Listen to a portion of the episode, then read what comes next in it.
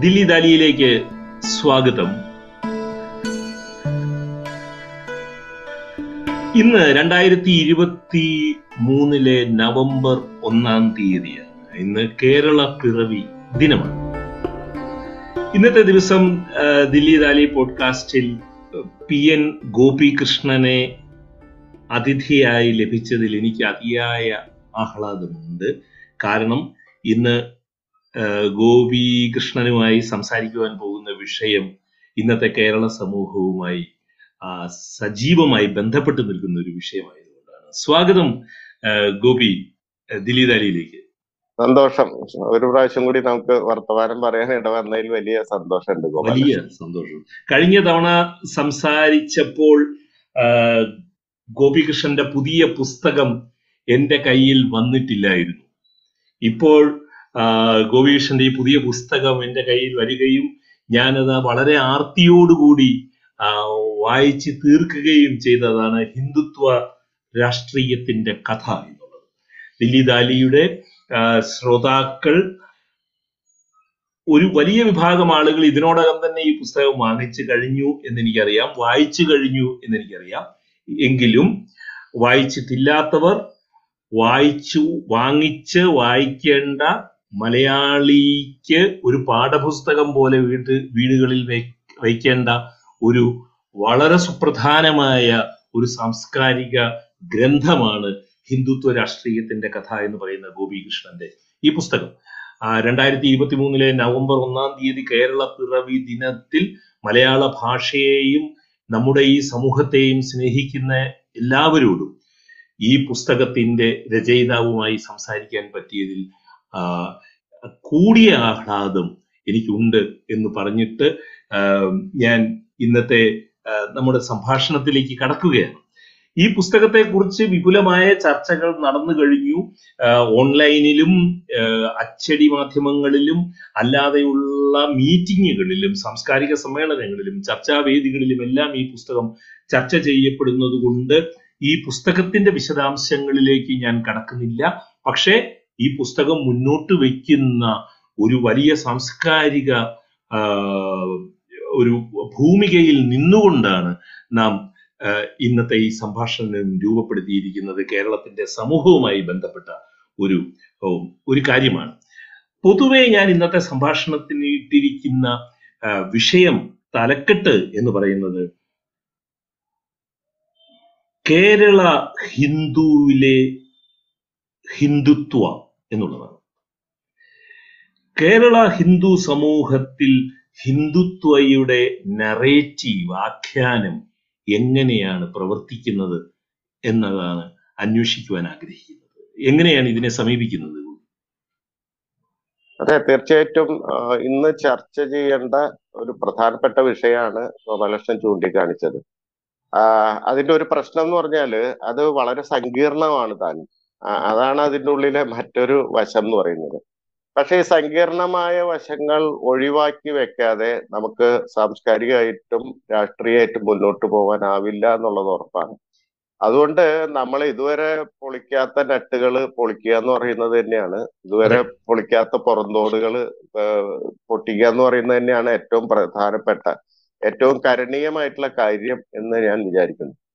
അത് വളരെ ആഴത്തിൽ ചർച്ച ചെയ്യേണ്ടതും ആ, മാ- മാ- മാത്രമല്ല ഒരുപാട് സംവാദങ്ങൾ അതിനെ പറ്റി നടക്കേണ്ടതുമാണ്. നമ്മുടെ പ്രധാനപ്പെട്ട പ്രശ്നങ്ങളിലൊന്ന് നമ്മെ ചുറ്റും ചൂടുന്ന പ്രശ്നങ്ങളിലൊന്ന് നമ്മുടെ ഒരു ആസന്നത എന്ന് വിളിക്കുന്ന ഒരു ഒരു കാര്യം കൂടിയാണ് അത് എന്ന് ഞാൻ വിചാരിക്കുന്നു. അതുകൊണ്ട് ഇത് തെരഞ്ഞെടുത്തതിൽ ഗോപാലകൃഷ്ണൻ പ്രത്യേകം അഭിനന്ദിക്കുന്നു. അപ്പോ ഈ നമ്മൾ എപ്പോഴും പറയും ഹിന്ദുത്വ ഒരു ആകെ കേരളത്തിൽ ജയിച്ചിരുന്ന ഒരു സീറ്റിൽ മാത്രമാണ്. അതുപോലും കേരളത്തിലെ ജനങ്ങൾ തിരിച്ചെടുത്തു. കേരളത്തിൽ ഒരു ഒരു തരം മതേതരത്വത്തിന്റെ ആർഭാടം ലക്ഷറി അനുഭവിക്കുന്ന ഒരു സമൂഹത്തിൽ നിന്നുകൊണ്ട് ഉള്ള ഹിന്ദുത്വ വിമർശനത്തിന് വലിയ സ്പേസ് ഉണ്ട് കേരളത്തിൽ. അത് എന്തായാലും അടുത്ത തെരഞ്ഞെടുപ്പിലും ഒരു സീറ്റ് പോലും കിട്ടില്ല എന്നൊക്കെ നമ്മൾ പറയുന്നു. ഈ പൊളിറ്റിക്കലി പൊളിറ്റിക്കൽ അപ്രോപ്രിയേഷന് കേരളത്തിൽ ഹിന്ദുത്വയ്ക്ക് കഴിയുന്നില്ലെങ്കിൽ പോലും സാംസ്കാരികമായ അപ്രോപ്രിയേഷൻ കേരളത്തിൽ ഹിന്ദുത്വ ശക്തികൾ ഒരു വലിയ തോതിൽ നടത്തി കഴിഞ്ഞിട്ടില്ലേ? വളരെ വളരെ തീർച്ചയായിട്ടും. ഇപ്പം എന്റെ ഏറ്റവും ഒരു വ്യക്തിപരമായിട്ടുള്ള അനുഭവം വെച്ച് നോക്കുകയാണെങ്കിൽ ഇപ്പം എനിക്ക് എനി ഞാനൊക്കെ എന്റെ ഒരു കുടുംബ വാട്സപ്പ് ഗ്രൂപ്പിലെ അംഗമാണ്. കുടുംബം എന്ന് പറഞ്ഞാൽ എന്റെ ഇമ്മീഡിയറ്റ് ആയിട്ടുള്ള ആളുകൾ മാത്രമല്ല മറിച്ച് ബന്ധുക്കളും ഒക്കെ അടങ്ങുന്ന ഒരു വലിയ വാട്സപ്പ് ഗ്രൂപ്പിന്റെ അംഗമാണ്.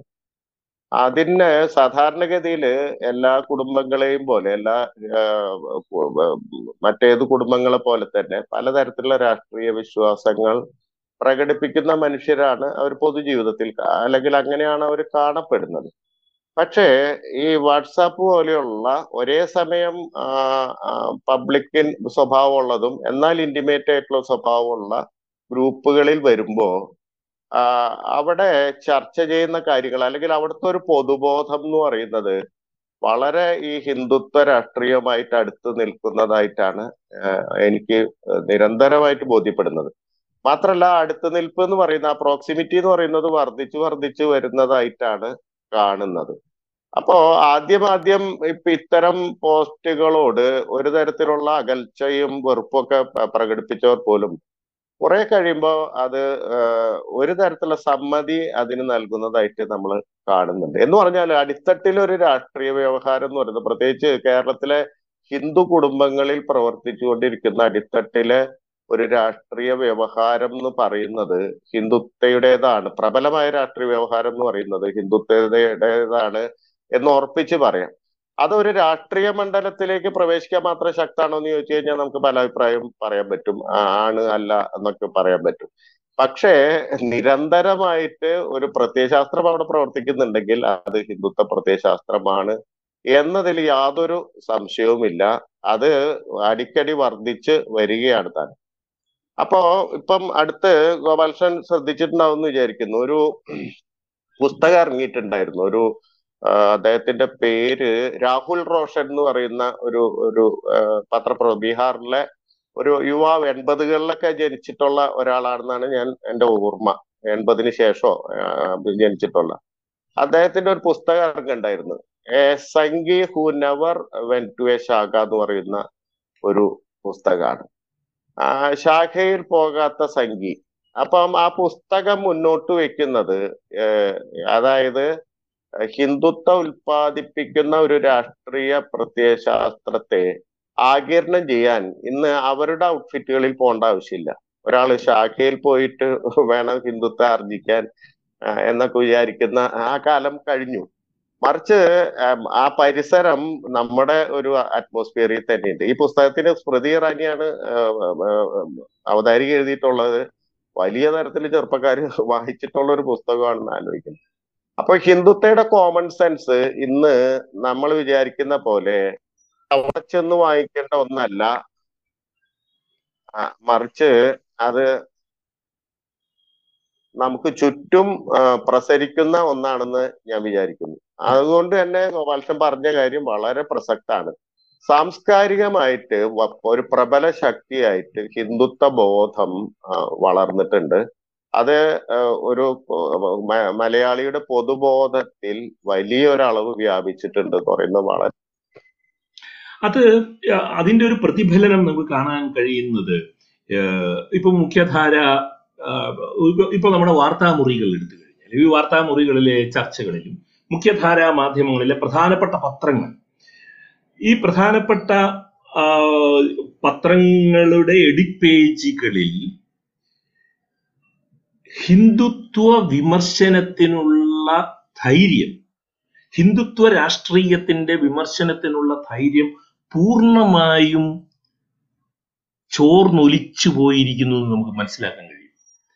ഇത് ഇന്ത്യ കേരളത്തിലെ രാഷ്ട്രീയ പാർട്ടികളിൽ രാഷ്ട്രീയ പാർട്ടികൾ ഏതാണ്ട് എല്ലാം തന്നെ ഹിന്ദുത്വ വിമർശനം നിരന്തരം നടത്തിക്കൊണ്ടിരിക്കുകയും അതിന് മത്സരിക്കുകയും ചെയ്തുകൊണ്ടിരിക്കുമ്പോൾ ന്യൂട്രൽ സ്പേസ് എന്ന് സ്വയം കരുതപ്പെടുന്ന കേരളത്തിലെ മുഖ്യധാരാ മാധ്യമങ്ങൾ പ്രത്യേകിച്ച് അച്ചടി മാധ്യമങ്ങൾ മലയാളത്തിലെ പത്രങ്ങളെ കുറിച്ചാണ് ഞാൻ പറയുന്നത്. ഹിന്ദുത്വ വിമർശനത്തിനോ ഹിന്ദുത്വ രാഷ്ട്രീയ വിമർശനത്തിനോ ഭാരതീയ ജനതാ പാർട്ടിയോടുള്ള വിമർശനത്തിനോ കേന്ദ്ര ഭരണകൂടത്തിനുള്ള വിമർശനത്തിനോ അധൈര്യം ഉള്ളവരാണ് എന്നുള്ളതാണ്.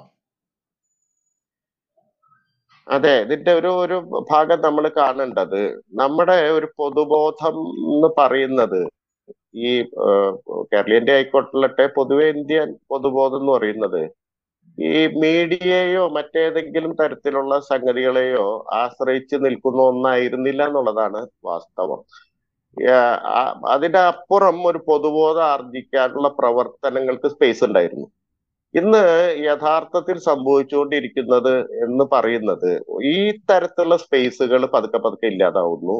മീഡിയ അതോടെ മറ്റൊരു തരത്തിലുള്ള പ്രബല ശക്തിയായിട്ട് വളരുകയും ചെയ്യുന്നു എന്നുള്ളതാണ് നമ്മൾ അറിയേണ്ടത്. എന്ന് പറഞ്ഞാൽ പൊതുബോധ നിർമ്മാണത്തിൽ മീഡിയയ്ക്ക് ഈ പറയുന്ന പ്രസ് ആയിക്കൊള്ളട്ടെ മറ്റ് ഇലക്ട്രോണിക് മീഡിയ ആയിക്കൊള്ളട്ടെ മറ്റ് തരത്തിലുള്ള ഇപ്പോഴത്തെ സാമൂഹ്യ മാധ്യമ മീഡിയകളായിക്കൊള്ളട്ടെ അതിനൊക്കെ പൊതുബോധ നിർമ്മാ നിർമ്മാണത്തിൽ വലിയ പങ്ക് വഹിക്കാൻ കഴിയുന്നുണ്ടെന്ന്. അത് ആ ഒരു മാറ്റം വലുതാ വലുതാണ്. നമുക്കറിയാം മീഡിയ ഇപ്പം ഒരു റാഡിക്കൽ മീഡിയ എന്ന് പറയുന്നത് ഇന്ത്യയിൽ ചില സന്ദർഭങ്ങളിൽ അത് വലുതായിട്ട് രംഗത്ത് വന്നിട്ടുണ്ട്.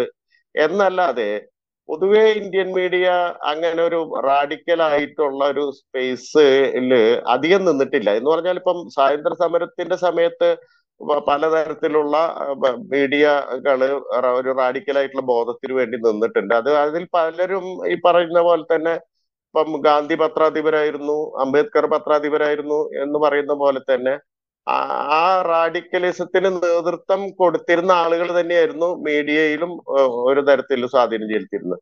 ഇന്ന് അത് മാറിയിട്ടുണ്ട്. മീഡിയ ഒരു ഒരു ഭാഗത്തൊരു വലിയ ബിസിനസ് കൺസേൺ ആയിട്ട് മാറിയിരിക്കുന്നു. സ്വാഭാവികമായിട്ട് കോർപ്പറേറ്റുകൾ നിയന്ത്രിക്കുന്ന സ്ഥാപനങ്ങളായി മാറി. കോർപ്പറേറ്റുകൾ തന്നെ മീഡിയ നടത്താൻ തുടങ്ങിയിരിക്കുന്നു. അല്ലെങ്കിൽ മീഡിയയിൽ ഏറ്റവും പ്രധാനപ്പെട്ട ഭാഗം എന്ന് പറയുന്ന ഈ പത്രലേഖകർ അല്ലെങ്കിൽ ഈ വാർത്തകൾ കൊണ്ടുവരുന്ന വിഭാഗം എന്ന് പറയുന്നത് വളരെ തരത്തിൽ പിന്നോക്കം പോയിരിക്കുന്നു. ഈ പറയുന്ന തരത്തിൽ സർക്കുലേഷന്റെ യോ പരസ്യ വിഭാഗത്തിന്റെയോ പിന്നിലായിരിക്കുന്ന അവരുടെ സ്ഥാനം. അങ്ങനെ പലതരത്തിലുള്ള മാറ്റങ്ങൾ ഉണ്ടായിട്ടുണ്ട്. നാം മനസ്സിലാക്കേണ്ടത് ഇത് ഒന്നും ഇപ്പൊ മാറാൻ പോണില്ല. മീഡിയ ഇപ്പൊ നാളെ നമ്മൾ ഇത് മാറും എന്ന് തെറ്റിദ്ധരിക്കുന്നതിൽ അർത്ഥമില്ല. എന്ന് പറഞ്ഞാൽ ഇപ്പോഴത്തെ ഒരു അവസ്ഥയിൽ അത് ഭരണവർഗത്തിനെ യും പിന്നെ അതുപോലെ തന്നെ സാമ്പത്തിക ശക്തികളെയും പ്രീണിപ്പിക്കുന്ന നിലയിൽ തന്നെ മുന്നോട്ട് പോകുള്ളൂ. അവിടെ നമ്മൾ ചെയ്യേണ്ടത് വെച്ചാൽ നമ്മൾ ഈ പൊതുബോധ നിർമ്മാണത്തിൽ എങ്ങനെ ഒരു ബദൽ മീഡിയ ആയിട്ട് ജനങ്ങൾക്ക് പ്രവർത്തിക്കാൻ കഴിയും എന്നുള്ളതാണ് നമ്മൾ മനസ്സിലാക്കേണ്ട ഒരു കാര്യം. അല്ലെങ്കിൽ ആ തരത്തിലുള്ള ചെറിയ ചെറിയ ശബ്ദങ്ങൾ കൂട്ടി വെച്ചിട്ട് ഈ പൊതുബോധത്തിൽ ഒരു വലിയ ശബ്ദമാക്കി എങ്ങനെ മാറ്റാൻ കഴിയും എന്നുള്ളതാണ് പ്രധാനപ്പെട്ട കാര്യം എന്ന് പറയുന്നത്. അല്ലാതെ അവരുടെ മാറ്റം എന്ന് പറയുന്നത് നമുക്ക് ഇന്ന് ആലോചിക്കാൻ പറ്റാത്ത തരത്തിൽ അവർ മാറിയിട്ടുണ്ട്. അല്ല ഞാൻ അവരുടെ അവരുടെ മാറ്റത്തിന് വേണ്ടിയല്ല ഞാൻ ഈ എങ്ങനെയാണ് ഈ ഹിന്ദുത്വ നറേറ്റീവ് പ്രതിഫലിക്കപ്പെടുന്നത് എന്നുള്ളതിന് ഒരു ഉദാഹരണം ആയിട്ട് ഞാൻ തീർച്ചയായിട്ടും തീർച്ചയായിട്ടും.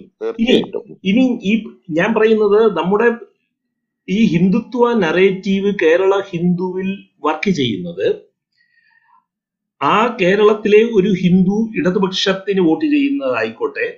കേരളത്തിലെ ആ ഹിന്ദു യു ഡി എഫിനോ അല്ലെങ്കിൽ കോൺഗ്രസിനോ അടിയുറച്ച് നിൽക്കുന്ന ഒരാളായിക്കോട്ടെ.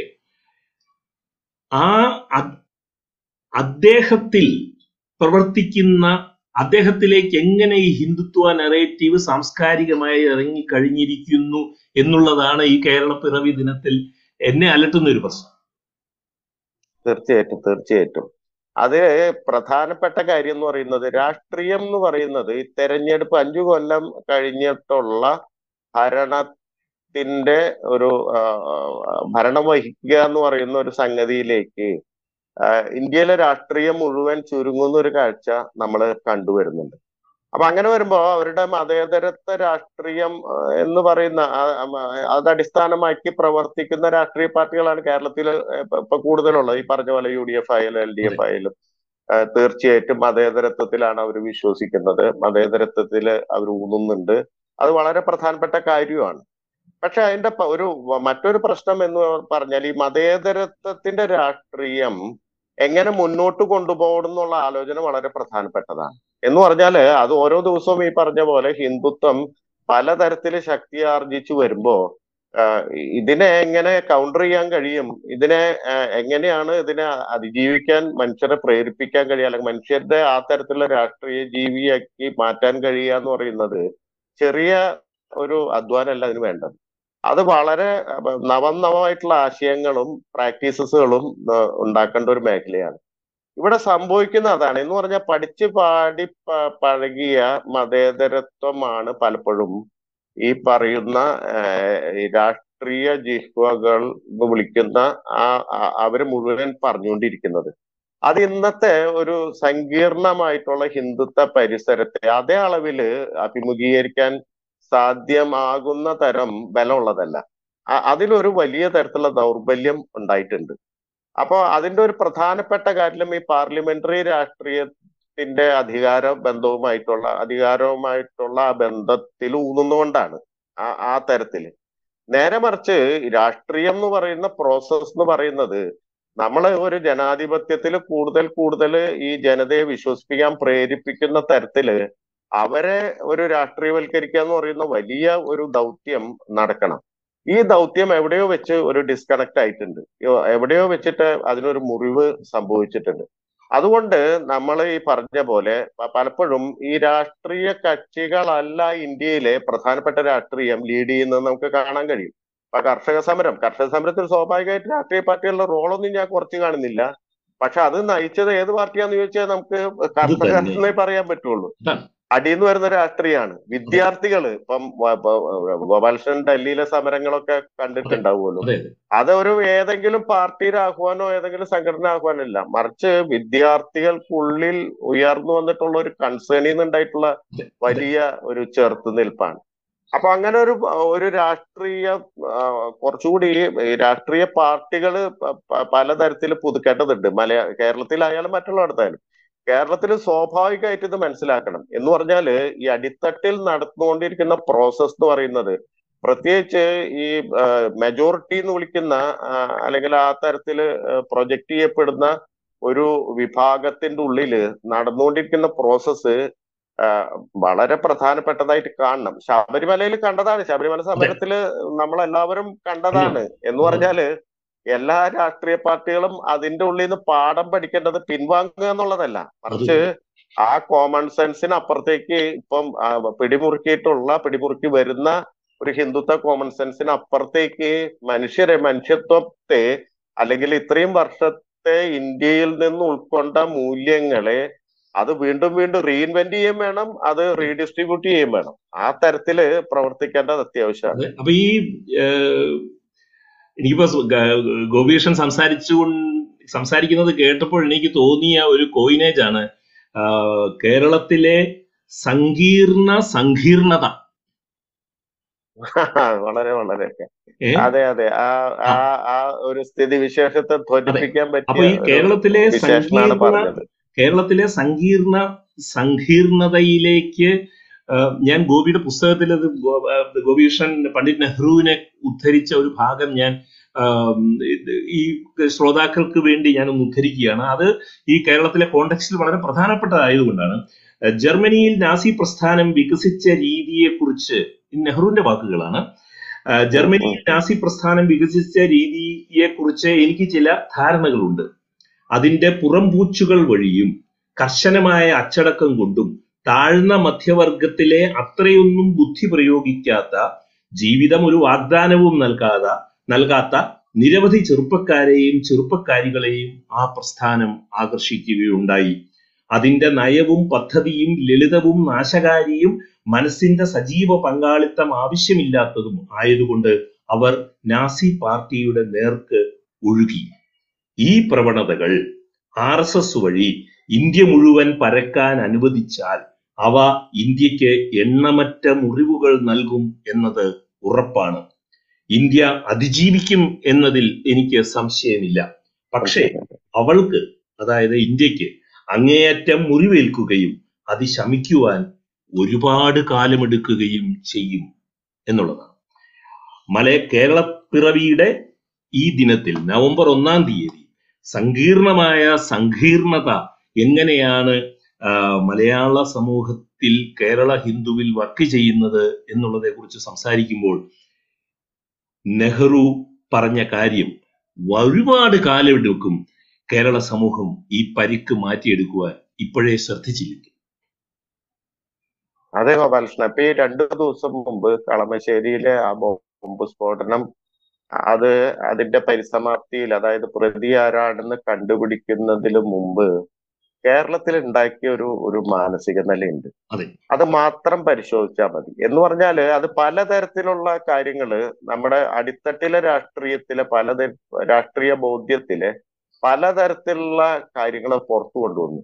എന്ന് പറഞ്ഞാൽ മതേതര രാഷ്ട്രീയത്തിൽ രാഷ്ട്രീയത്തിൽ വിശ്വസിക്കുകയും പ്രവർത്തിക്കുകയും അതിനെ മുന്നോട്ട് കൊണ്ടുപോകണമെന്ന് ആഗ്രഹിക്കുന്നവർ പോലും ഇത് ഒരു ഒരു ഏതാനും മണിക്കൂറുകൾ ഇത് സംഘികൾ വിചാരിക്കുന്ന പോലത്തെ ഒരു എൻഡിലെത്തരുതേ എന്ന് എങ്ങോട്ടൊന്നില്ലാതെ ആണ് പറഞ്ഞുകൊണ്ടിരിക്കുന്നത്. എന്ന് പറഞ്ഞാൽ ആ രാഷ്ട്രീയം ഒരു അനിശ്ചിതത്വത്തിൽ വന്ന് നിൽക്കുകയാണ് ഒരു മുനമ്പിൽ വന്ന് നിൽക്കുകയാണ്. അങ്ങനെ ആവരുതേ എന്ന് പറയുന്നത്. എന്ന് പറഞ്ഞാൽ കേരളത്തിൽ ഒരു മുസഫർ നഗർ സംഭവങ്ങൾ യു പി രാഷ്ട്രീയത്തെ പിടിച്ച് കുലുക്കും പോലെ അല്ലെങ്കിൽ സ്വാധീനിക്കും പോലെ കേരളത്തിൽ എന്തെങ്കിലും സംഭവങ്ങൾ ഉണ്ടായാൽ അത് കേരള രാഷ്ട്രീയത്തെ അത്തരത്തിൽ ബാധിക്കുന്ന അടിമുടി ബാധിക്കുന്ന. ഒരു കാലത്ത് നമ്മൾ ആലോചിച്ചിട്ടില്ല. ഇപ്പം ഇപ്പം ഏതെങ്കിലും തരത്തിലുള്ള നമ്മൾ ഉത്തരേന്ത്യയിലൊക്കെ പലതും കണ്ട പോലെ വർഗീയ ലഹളകളോ അല്ലെങ്കിൽ വർഗീയമായിട്ടുള്ള ചില സംഭവവികാസങ്ങളോ കേരളത്തെ അടിമുടി ബാധിക്കുന്ന ഒന്നായി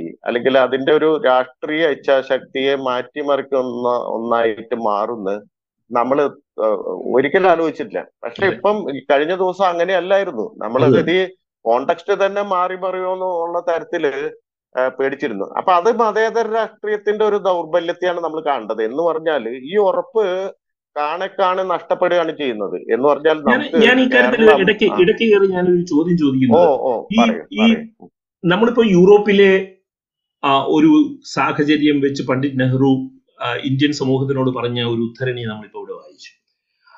രണ്ടാം ലോക മഹായുദ്ധത്തിന് ശേഷം നാസി ജർമ്മനിയുടെ ഫാസിസവും ഒക്കെ കണ്ടതിന് ശേഷം യൂറോപ്യൻ ജനാധിപത്യം സെക്യുലർ സമൂഹം നേടിയെടുത്ത ഒരു രാഷ്ട്രീയ പക്വത. കേരളത്തിൽ സത്യത്തിൽ കേരളത്തിൽ അതിനുള്ള എല്ലാ സാമൂഹ്യ സാഹചര്യങ്ങളും ഉണ്ടായിട്ടും. കേരളത്തിന്റെ നവോത്ഥാനത്തിന്റെ ക്ലെയിം. ശരിയാണെങ്കിലും ശരിയല്ലെങ്കിലും എല്ലാവരും അപ്രോപ്രിയേറ്റ് ചെയ്യുന്ന ഒരു കാലത്ത് എല്ലാവരും കേരളത്തിലെ നവോത്ഥാനത്തിന്റെ ബാക്കിയാണ് ഞങ്ങൾ എന്ന് അവകാശപ്പെടുന്ന ഒരു കാലത്ത് ഈ മതേതരത്വത്തിന്റെ മതേതര രാഷ്ട്രീയത്തിന്റെ ഏറ്റവും പ്രധാനപ്പെട്ട പ്രതിഫലനം ആകേണ്ട സാംസ്കാരിക ജീവിതത്തിൽ വ്യക്തി ജീവിതത്തിൽ നിത്യവ്യവഹാരത്തിൽ മലയാളിക്ക് എന്തുകൊണ്ടാണ് ദിനം പ്രതി ഇത് നഷ്ടപ്പെട്ടുകൊണ്ടിരിക്കുന്നത്?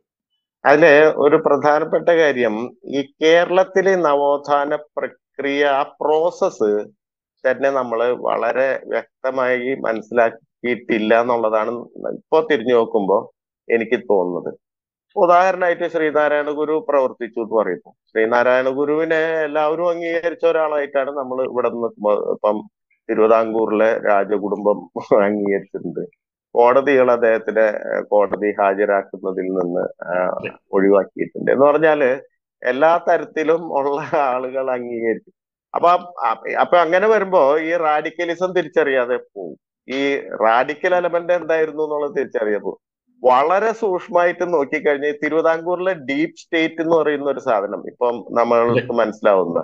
ശ്രീനാരായണ ഗുരുവിനോട് എന്ത് ചെയ്തു എന്നുള്ളതിന്റെ ഒരുപാട് രേഖകൾ ഇപ്പൊ പലയിടത്തും പുറത്തു വരുന്നുണ്ട്. ഇപ്പൊ ആയിരത്തി തൊള്ളായിരത്തി ഇരുപത്തി ഗാന്ധിയെ ഗാന്ധിയെ സെമിനാരിയിലെ ഒരു വ്യക്തിയെ പോലെ അഹിംസയുടെ സമാധാനത്തിന്റെ പ്രാവം എന്നുള്ള രീതിയിൽ ഗാന്ധിയെ അപ്രോപ്രിയേറ്റ് ചെയ്യുന്നത് വഴി ഗാന്ധിയിലെ നിഷേധിയെ ഗോഡ്സെ വധിച്ചതുപോലെ തന്നെ വധിച്ചു. അതെ അതെ. അതുപോലെ ഒന്ന് ഈ ആയിരത്തി ഗുരു നാരായണ ഗുരുവിന്റെ കാര്യത്തിലുണ്ടായി അതെ ഇരുപത്തി ഒന്നിലെ ഒരു പോലീസ് റിപ്പോർട്ട് കാണാനിടയായി. അപ്പൊ അത് സഹോദര സമ്മേളനം സഹോദരൻ അയ്യപ്പൻ നടത്തിയ ഒരു സമ്മേളനത്തെ സംബന്ധിച്ചാണ്. ഈ പോലീസ് റിപ്പോർട്ട് പറയുന്നത് ഹിന്ദു മതത്തിന്റെ അടിസ്ഥാനത്തെ വൈക്കം ചേർത്തല താലൂക്കുകളിലെ ഈ സഹോദര സംഘങ്ങൾ ശ്രീനാരായണ ഗുരുവിന്റെ ആശിസ്സുകളോടെ ആശിസുകളോട് ആശിസ്സുകളോട് കൂടി പ്രവർത്തിക്കുന്ന ഈ സഹോദര സംഘങ്ങൾ തകർത്ത് കളയും. എന്ന് പറഞ്ഞാൽ മിശ്രവിവാഹം പോലെയുള്ള അല്ലെങ്കിൽ ആ പന്തിഭോജനം പോലെയുള്ള അതുപോലെ നിരവധി പരിപാടികളിലൂടെ ഹിന്ദുമതം എന്ന് പറയുന്ന ഈ പറയുന്ന സനാതന മതം എന്ന് നമുക്ക് ഇന്ന് പറയാവുന്ന ആ സംഗതി തകർത്ത് കളയും എന്ന് പറയുന്ന റിപ്പോർട്ട് കൊടുക്കുന്നുണ്ട്. അതുകൊണ്ട് വളരെ ശ്രദ്ധിക്കണം പോലീസുകാർ അപ്പൊ ഇങ്ങനെ ഒരു ഡീപ് സ്റ്റേറ്റ് അവിടെ നിന്നിരുന്നു. ഇത് സ്വാഭാവികമായിട്ട് നമ്മൾ എവിടെ നിന്ന് വന്നു എന്ന് പറയുമ്പോ ആണെങ്കിൽ ബ്രിട്ടീഷ് ഭരണത്തിൽ നിന്ന് വരുന്നു. ഇത് രണ്ടും പ്രിൻസിലി സ്റ്റേറ്റിൽ നിന്ന് കൊച്ചിയും തിരുവിതാംകൂറും പ്രിൻസിലി സ്റ്റേറ്റിൽ നിന്ന് വന്നിട്ടാണ് കേരളം ഉണ്ടാവുന്നത്. കേരളം സ്വാഭാവികമായിട്ട് ഒരു സ്വപ്നത്തിന്റെ സാഫല്യമായിരുന്നു ഒന്ന് അത് ഉണ്ടാവുന്നത് സ്വതന്ത്ര ഇന്ത്യയിലാണെന്നുള്ളത് വളരെ പ്രധാനപ്പെട്ട ഒരു കാര്യം. ആ സ്വതന്ത്ര ഇന്ത്യയുടെ മൂല്യങ്ങൾക്കുള്ളിലാണ് അത് രൂപപ്പെടുന്നതെന്ന് പറയുന്ന പ്രധാനപ്പെട്ട കാര്യം. പക്ഷെ ഈ മൂല്യങ്ങൾക്കുള്ളിൽ രൂപപ്പെട്ടത് കൊണ്ട് തന്നെ അതിന്റെ ഒരു കാൽപ്പനികമായ വശ്യതയിൽ നമ്മൾ ഈ ഈ തരത്തിലുള്ള ഹിസ്റ്ററി മറന്നുപോയി. നമ്മൾ ജനാധിപത്യത്തിൽ ഈ പറയുന്ന ഈ യാഥാസ്ഥിതിക ബോധത്തിന് ഒരിടം കൊടുക്കുന്നുണ്ട്. ആ ഇടം ജനാധിപത്യത്തിൽ കൊടുത്തേ തീരൂ. ഇപ്പം ഏത് തരത്തിലുള്ള ഒരു നെഗറ്റീവ് എലമെന്റ് ആയാലും അതിന് ജനാധിപത്യത്തിന് ഒരു മുറി കൊടുക്കണം. പക്ഷെ മുഴുവൻ വീടും കൈയടക്കുന്ന വിധം അതിന് അതിനെ ഗ്ലോ കൃത്യമായി വിലയിരുത്താതെ ഗ്ലോറിഫൈ ചെയ്യുന്ന തരത്തിൽ അതിനെ മാറ്റി ഈ ജനാധിപത്യം തന്നെ മാറ്റി എഴുതുന്നുണ്ട്. ഇത് വളരെ പ്രധാനപ്പെട്ട കാര്യമാണ്. ഇപ്പൊ ക്ഷേത്രങ്ങളുടെ കാര്യം നോക്കിക്കഴിഞ്ഞാൽ അറിയാം. ആയ- ആയിരത്തി എണ്ണൂറ്റി പതിനെട്ടിൽ തന്നെ കേണൽ മൺട്രോ തിരുവിതാംകൂറിലെ ക്ഷേത്രങ്ങളെ മുഴുവൻ ഗവൺമെന്റ് ഏറ്റെടുക്കുന്നുണ്ട്. അല്ലെങ്കിൽ മൺട്രോന്റെ ഒരു പ്രവർത്തനത്തിന്റെ അല്ലെങ്കിൽ ഒരു പ്രേരണയുടെ ഫലമായിട്ട്. അപ്പൊ ശരിക്കും പറഞ്ഞാൽ ഈ ക്ഷേത്രത്തിലെ ക്ഷേത്രം എന്ന് പറയുന്നത് അന്ന് ഹിന്ദു രാജ്യത്തിലെ വളരെ പ്രധാനപ്പെട്ട ഒരു സ്ഥാപനം കൂടിയായിരുന്നു. ഊരായ്മ നഷ്ടപ്പെടുന്നുണ്ട്. അങ്ങനെ പല നഷ്ടങ്ങൾ ഉണ്ടാവുന്നുണ്ട്. ജനാധിപത്യത്തിൽ ഇതൊക്കെ തിരിച്ചു കിട്ടുകയാണ് ചെയ്യുന്നത്. ഇപ്പം ദേവസ്വം ബോർഡ് ഉണ്ടാക്കുന്നു. ആ ദേവസ്വം ബോർഡിന്റെ ചരിത്രമൊക്കെ നോക്കുകയാണെങ്കിൽ അന്ന് രാജാവിന്റെ പ്രതിനിധിയായിട്ട് ഒരാളുണ്ട്. ശങ്കരനാരായണൻ അയ്യരോ മറ്റോ ആയിരുന്നു അത്. മന്ത്രിമാരുടെ പ്രതിനിധിയായിട്ട് മനത് പത്മനാഭൻ ഉണ്ട്. ഹിന്ദു മെമ്പർമാരുടെ പ്രതിനിധിയായിട്ട് ആർ ശങ്കർ ഉണ്ട്. അപ്പൊ ഈ ശങ്കരനാരായണ അയ്യരുടെ ഓർമ്മക്കുറിപ്പിൽ പറയുന്നുണ്ട് വൈക്കം ക്ഷേത്രത്തിലെ ഈ റിച്വൽസ് നിലനിർത്താനുള്ള തർക്കം വന്നപ്പോ ആദ്യം ഈ രണ്ടുപേർ എതിർക്കുന്നുണ്ടെങ്കിലും ആ പത്ത് പതിമൂന്ന് വർഷം ദിവസം കഴിഞ്ഞപ്പോ ഞാൻ രാജിവെക്കാൻ തീരുമാനിച്ചു. പക്ഷെ ഞാൻ എന്റെ രാജി സ്വീകരിക്കേണ്ടി വന്ന ബാക്കി രണ്ടുപേരും അനുകൂലിക്കുകയാണ് ഉണ്ടാവുന്നതെന്ന് പറയുന്നുണ്ട്. എന്ന് പറഞ്ഞാൽ ഒരു ജനാധിപത്യ വ്യവസ്ഥ ഒരു ഹിന്ദു മതത്തിന്റെതായ ഒരു പ്രാഗ് വ്യവസ്ഥയ്ക്ക് കീഴടങ്ങി കൊടുക്കുന്ന നമ്മൾ കാണുന്നുണ്ട്. ഈ കോംപ്രമൈസ് നിരന്തരം നടന്നിട്ടുണ്ട്. ഈ കോംപ്രമൈസ് ആ ഈ കോംപ്രമൈസ് നടത്തുക വഴി നമ്മുടെ നവോത്ഥാനത്തിന്റെ മൂർച്ച എന്താണെന്ന് മനസ്സിലാക്കാനുള്ള അവസരം നമുക്ക് നഷ്ടപ്പെട്ടു. മറിച്ച് അതേതോ ആലങ്കാരികമായിട്ടുള്ള ഒന്നായിട്ട് ഹിസ്റ്ററിയിൽ ഇടം പിടിക്കുകയും ചെയ്തു. അപ്പൊ ഈ ചരിത്രം നമ്മൾ ഉണ്ടായിട്ടുള്ള സ്വതന്ത്ര ഇന്ത്യയിലെ കാൽപ്പനികതയിൽ രമിക്കുക വഴി നമ്മുടെ ഒരു യഥാർത്ഥ ചരിത്രം എന്ന് പറയുന്നത് മറന്നുപോയി. ഇപ്പോ അതുകൊണ്ടാണ് കേരളത്തിൽ ഈ ഹിന്ദുത്വ പൊളിറ്റിക്സിന് ഹിന്ദു മതത്തിലെ എല്ലാ വിഭാഗങ്ങളെയും ആകർഷിക്കാൻ കഴിയുന്നത്. എല്ലാ വിഭാഗങ്ങളെയും അതിന്റെ ഉള്ളിലേക്ക് കൊണ്ടുപോകാൻ കഴിയുന്നത്. അല്ലെങ്കിൽ ഹിന്ദുവാണ് എന്ന് പറയുന്ന ഒരൊറ്റ സ്വത്വം എന്ന് പറയുന്ന ഒരു വലിയ വ്യാജമായിട്ടുള്ള നുണ വളരെ എളുപ്പത്തിൽ ഈ നെഹ്റു പറഞ്ഞ പോലെ എളുപ്പത്തിൽ പ്രചരിപ്പിക്കാൻ കഴിയുന്നത്. അപ്പം അത് ഞാൻ പറയുന്നത് ഇത് ഇത് ഈ ജംഗ്ഷൻ എന്ന് പറയുന്നത് വളരെ പ്രധാനപ്പെട്ടതാണ്. നമ്മൾ നമ്മളെ ഈ എന്തായിരുന്നു നവ നവോത്ഥാനം എന്ന് പറയുന്നത്? പറയണം. എവിടെയാണ് അത് പരാജയപ്പെട്ടതെന്ന് പറയണം. അതിന്റെ ഉള്ളിലില്ലാത്ത എലമെന്റുകളെ കണ്ടുപിടിക്കണം. ഇതിന് ശേഷം ജനാധിപത്യ വ്യവസ്ഥയിൽ നമ്മൾ എന്താണ് ചെയ്തുകൊണ്ടിരുന്നത്? ഈ വർഗീയതയെയും ഫാസിസത്തെയും പരാജയപ്പെടുത്താനായി ജനാധിപത്യ മൂല്യങ്ങളെ നിരന്തരമായിട്ട് ഉയർത്താൻ നമുക്ക് സാധിച്ചിട്ടുണ്ടോ എന്ന് പറയുന്ന ചോദ്യം ചോദിക്കണം. നമ്മൾ രാഷ്ട്രീയ പാർട്ടികളായിട്ട് തിരിഞ്ഞ് പരസ്പരം പല കാര്യങ്ങളിലും തർക്കിക്കുകയല്ലാതെ നമ്മൾ എന്താണ് ചെയ്തുകൊണ്ടിരിക്കുന്നത്? അടിസ്ഥാനപരമായിട്ട് എന്താണ് ചെയ്തുകൊണ്ടിരിക്കുന്നത്? അടിസ്ഥാനപരമായിട്ട് ജനങ്ങളുടെ രാഷ്ട്രീയ ബോധത്തിൽ എങ്ങനെയാണ് നമ്മുടെ ചർച്ചകൾ ഇടപെടുന്നത് എന്ന് പറയുന്നത് വലിയ ക്വസ്റ്റ്യൻ നമ്മൾ അഡ്രസ് ചെയ്യാൻ തയ്യാറാവണം. ഇത് കേരളത്തിലെ എല്ലാവരുടെയും പ്രശ്നമാണ്. എന്ന് പറഞ്ഞാൽ അത് ധൈഷ്ണിക രംഗത്ത് പ്രവർത്തിക്കുന്നവരാവട്ടെ സാമൂഹ്യ രംഗത്ത് പ്രവർത്തിക്കുന്നവരാവട്ടെ രാഷ്ട്രീയ രംഗത്ത് പ്രവർത്തിക്കുന്നവരാവട്ടെ സാധാരണ നിലയിൽ ഒരു പൗരൻ പൗര എന്നുള്ള നിലയിൽ ജീവിച്ചിരിക്കുന്നവരാവട്ടെ അവരുടെ എല്ലാം ആശങ്കയായിട്ട് ഇതിനെ ഉയർത്താൻ പറ്റണം. ആ തരത്തിലുള്ള ഒരു ബോധ്യത്തിലേക്ക് ഓരോരുത്തരും ഇടപെടണം. അത് വളരെ പ്രധാന കേരളത്തിന്റെ ഭാവിയെ സംബന്ധിച്ചിടത്തോളം വളരെ അപ്പൊ പ്രധാനപ്പെട്ടതാണ് ഈ ഈ എന്താണ് സാമൂഹ്യ ജീവിതത്തിൽ സാമൂഹ്യ ജീവിതത്തിൽ ഒരു ജനാധിപത്യ സമൂഹത്തിൽ എന്താണ് യഥാർത്ഥത്തിലുള്ള മതനിരപേക്ഷ ജീവിതം? എന്നുള്ളത് മനസ്സിലാക്കുന്നതിലുള്ള പരാജയം അത് വ്യാപകമാണ്. അതിന് അത് തെരഞ്ഞെടുപ്പിന്റെ സമയത്തും അല്ലാതെയും അത് വ്യാപകമായി പടർന്നുകൊണ്ടിരിക്കുകയാണ് ഈ മതനിരപേക്ഷ ജീവിതത്തിന്റെ പരാജയം. ഇപ്പോൾ തന്നെ ഈ ചർച്ച ഈ ചർച്ച കേട്ട് കഴിഞ്ഞാൽ എനിക്കറിയാം എനിക്ക് വരാൻ പോകുന്ന നിങ്ങൾ ഹിന്ദുത്വത്തെ ഹിന്ദുത്വയുടെ മാത്രം പറയുന്നല്ലോ മുസ്ലിം ഫണ്ടമെന്റലിസം വളരുന്നതിനെ കുറിച്ച് നിങ്ങൾ ക്രിസ്ത്യൻ. ഫണ്ടമെന്റലിസം വളരുന്നതിനെ കുറിച്ച് സംസാരിച്ചില്ല. ഇത്തരം ഇത്തരം പ്രശ്നങ്ങളാണ് ഇങ്ങനെയാണ് ഇതിനെ സമീപിക്കുന്നത്. ഇങ്ങനെ ഒരു ചർച്ച നടക്കുന്നത് ഞാൻ നമ്മൾ ഈ മതനിരപേക്ഷ ജീവിതത്തിന്റെ പ്രത്യേകത രാഷ്ട്രീയത്തിൽ സാമൂഹ്യ രാഷ്ട്രീയത്തിലെ മതനിരപേക്ഷ ജീവിതത്തിന്റെ പ്രത്യേകതയും അതിനെ എങ്ങനെയാണ് ഹിന്ദുത്വ രാഷ്ട്രീയം തകർക്കുന്നതെന്നും ഈ ഹിന്ദുത്വയുടെ മലയാള വിവർത്തനത്തിൽ ഉള്ള സങ്കീർണതകളും സങ്കീർണതകളുമാണ് നമ്മൾ ഇന്നത്തെ ദിവസം സംസാരിക്കുന്നത്. ഇതിന്റെ അകത്ത് ഇപ്പം ആയിരത്തി ഞാൻ ഇന്ന് രാവിലെ എന്റെ ഒരു സുഹൃത്തുമായിട്ട് സംസാരിച്ചുകൊണ്ടിരിക്കുമ്പോൾ ഈ ആയിരത്തി തൊള്ളായിരത്തി എൺപതുകൾ മുതലുള്ള മലയാള സിനിമകൾക്ക് നമ്മൾ അവസാന ഭാഗത്തേക്ക് കടക്കുകയാണ് ചർച്ചയുടെ കേട്ടോ. അപ്പോ. ഈ സവ സവർക്കർ സവർക്കറിനെ കുറിച്ച് വളരെ വിശദമായി വായിക്കുകയും എഴുതുകയും സംസാരിക്കുകയും ചെയ്യുന്ന ആളാണ് പി എൻ ഗോപികൃഷ്ണൻ. അപ്പൊ ഞാൻ ഈ ആയിരത്തി തൊള്ളായിരത്തി ഇപ്പോ മലയാളത്തിലെ സാഹിത്യങ്ങൾ സാഹിത്യത്തിൽ അത്ര ശക്തമായി നമുക്ക് ഹിന്ദുത്വയുടെ ഇടപെടലുകൾ കാണാൻ കഴിയില്ല.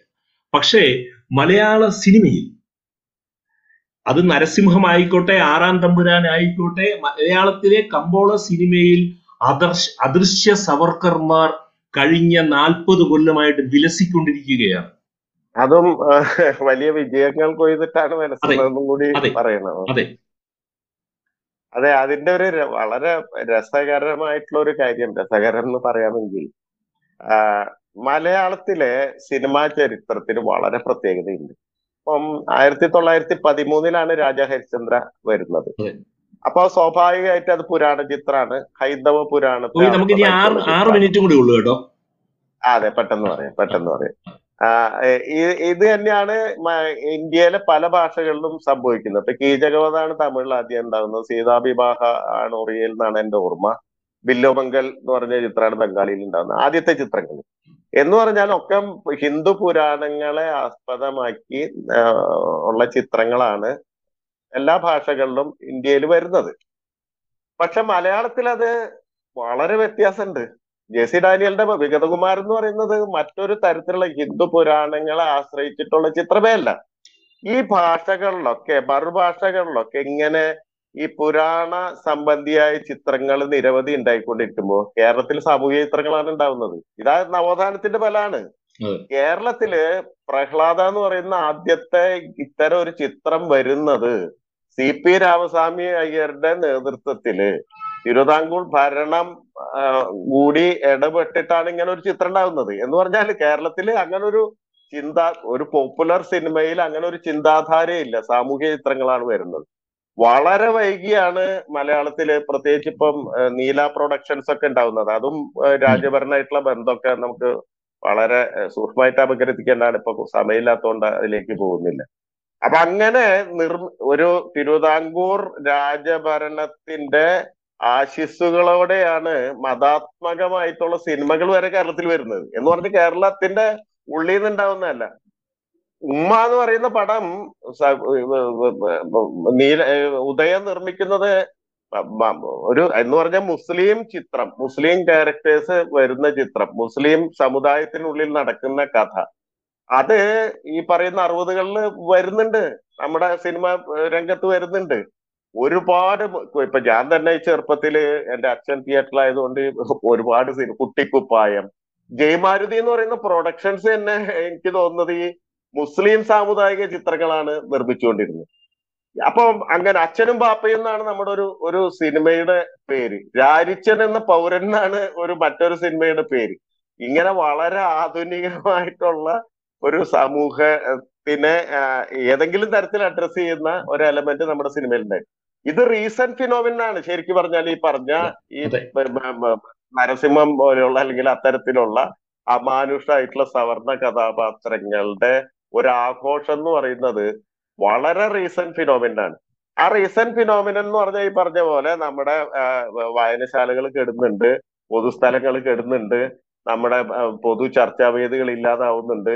ഇതിന്റെ ഒപ്പം വളർന്നു വരുന്ന ഒരു ഒരു സംസ്കാരത്തിലെ സ്ഥിതിവിശേഷം കൂടിയായിട്ട് ഇതിനെ നമ്മൾ കാണണം.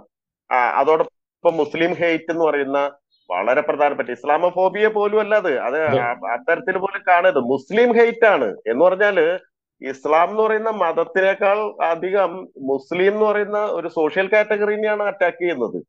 അപ്പം അത്തരത്തിലുള്ള മുസ്ലിം ഹെയ്റ്റ് എന്ന് പറയുന്ന ഒരു ആശയം കൊണ്ടുവരുന്നു. ഈ മുസ്ലിം ഹെയ്റ്റ് എന്ന് പറയുന്ന ഒരു ആശയത്തിൽ പ്രത്യക്ഷമായി വിശ്വസിക്കുന്നില്ലെങ്കിലും ഈ പറയുന്ന തരത്തിൽ മുഗളര് ഹിന്ദു രാജ്യത്തെ ആക്രമിച്ചു എന്ന് പറഞ്ഞാൽ നമുക്ക് വലിയ പ്രശ്നമില്ല എന്നുള്ള തരത്തിൽ വിശ്വസിക്കുന്ന മനുഷ്യര് ഇവിടെ ഉണ്ടാവുന്നുണ്ട്. ഇവരൊക്കെ പറഞ്ഞ പോലെ മതേതര രാഷ്ട്രീയ സ്ഥലത്ത് നിൽക്കുന്നവരാണ്. മതേതരമായിട്ടുള്ള പലതരം സ്ഥലങ്ങളിൽ നിൽക്കുന്നവരാണ്.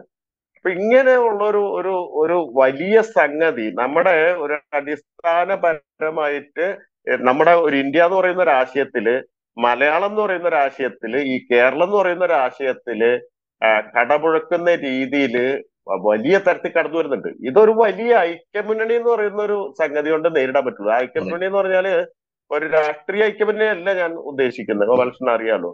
മറിച്ച് വിവിധ തരത്തിലുള്ള മനുഷ്യര് കൂടി നിന്ന് പ്രവർത്തിച്ചാലേ ഉണ്ടാവുള്ളൂ. ഇത് മനസ്സിലാക്കണമെങ്കിൽ ഒറ്റ കാര്യം കൂടി ഞാൻ പറഞ്ഞു നിർത്താം. ഞാൻ അത്തർ ചന്ദനമല്ല എന്ന് പറഞ്ഞിട്ട് ഒരു കവിത എഴുതിയിട്ടുണ്ട് സൈനബ ടീച്ചറെ കുറിച്ചാണ്. എന്റെ എന്നെ പഠിപ്പിച്ച സൈനബ ടീച്ചറെ കുറിച്ചാണ്. ഈ സൈനബ ടീച്ചർക്ക് ജീവിതത്തിൽ ഒരിക്കലും ഒരു പൊതുസ്ഥലത്ത് സമരരംഗത്തേക്ക് വരേണ്ട ഒരാവശ്യം വന്നിട്ടില്ല. അത് നല്ലതോ ചീത്തയോ എന്നുള്ളതൊക്കെ അവിടെ നിൽക്കട്ടെ അവർക്ക് ഒരു മിഡിൽ ക്ലാസ് കുടുംബമായിരുന്നു അവർക്ക് ജോലി ഉണ്ടായിരുന്നു. അവരുടെ മക്കളൊക്കെ നല്ല നിലയിൽ സംരക്ഷിച്ചിരുന്നു. ഈ ഈ സ്ത്രീയെ ഈ ടീച്ചർ എന്റെ അധ്യാപികയെ ഞാൻ ഈ കഴിഞ്ഞ പൗരത്വ നിയമ കോവിഡിന് മുമ്പുള്ള പൗരത്വ പ്രക്ഷോഭത്തിൽ പൗരത്വ നിയമത്തിനെതിരായിട്ടുള്ള പുതിയ പൗരത്വ നിയമത്തിനെതിരായുള്ള പ്രക്ഷോഭ വേദിയിൽ ഞാൻ നോക്കുമ്പോ ഈ ടീച്ചർ അവരുടെ വാർദ്ധക്യത്തിൽ വന്നിരിക്കുകയാണ് ഇത് കേരളത്തിലാണ്. ഒന്ന് ആലോചിക്കണം. അപ്പൊ കേരളത്തിൽ അവർ വന്നിരുന്ന എന്ന് പറഞ്ഞാൽ ആ കൺസേൺ നമുക്ക് അഡ്രസ് ചെയ്യാൻ പറ്റണം. ഈ നമുക്ക് എല്ലാവർക്കും അഡ്രസ് ചെയ്യാൻ പറ്റണം. ഈ പറയുന്ന ഈ ഇത്തരം മനുഷ്യരുടെ നമ്മുടെ വീടകങ്ങളിൽ ഒതുങ്ങിപ്പോയ അല്ലെ വീടകങ്ങളിൽ ഇരിക്കുന്ന മനുഷ്യരുടെ സ്ത്രീകളുടെ ദളിതരുടെ മാർജിനലൈസ് ചെയ്തിട്ടുള്ള മനുഷ്യരുടെ ഇങ്ങനെ പല തരത്തിലുള്ള ആശങ്കകൾ അവർക്കുള്ളിൽ മാത്രം ഇരിക്കാനുള്ളതല്ല. അത് പുറത്തേക്ക് കൊണ്ടുവരികയും അത് നമ്മൾ എല്ലാവരും ചേർന്നിട്ട് അത് അഡ്രസ് ചെയ്യും വേണം.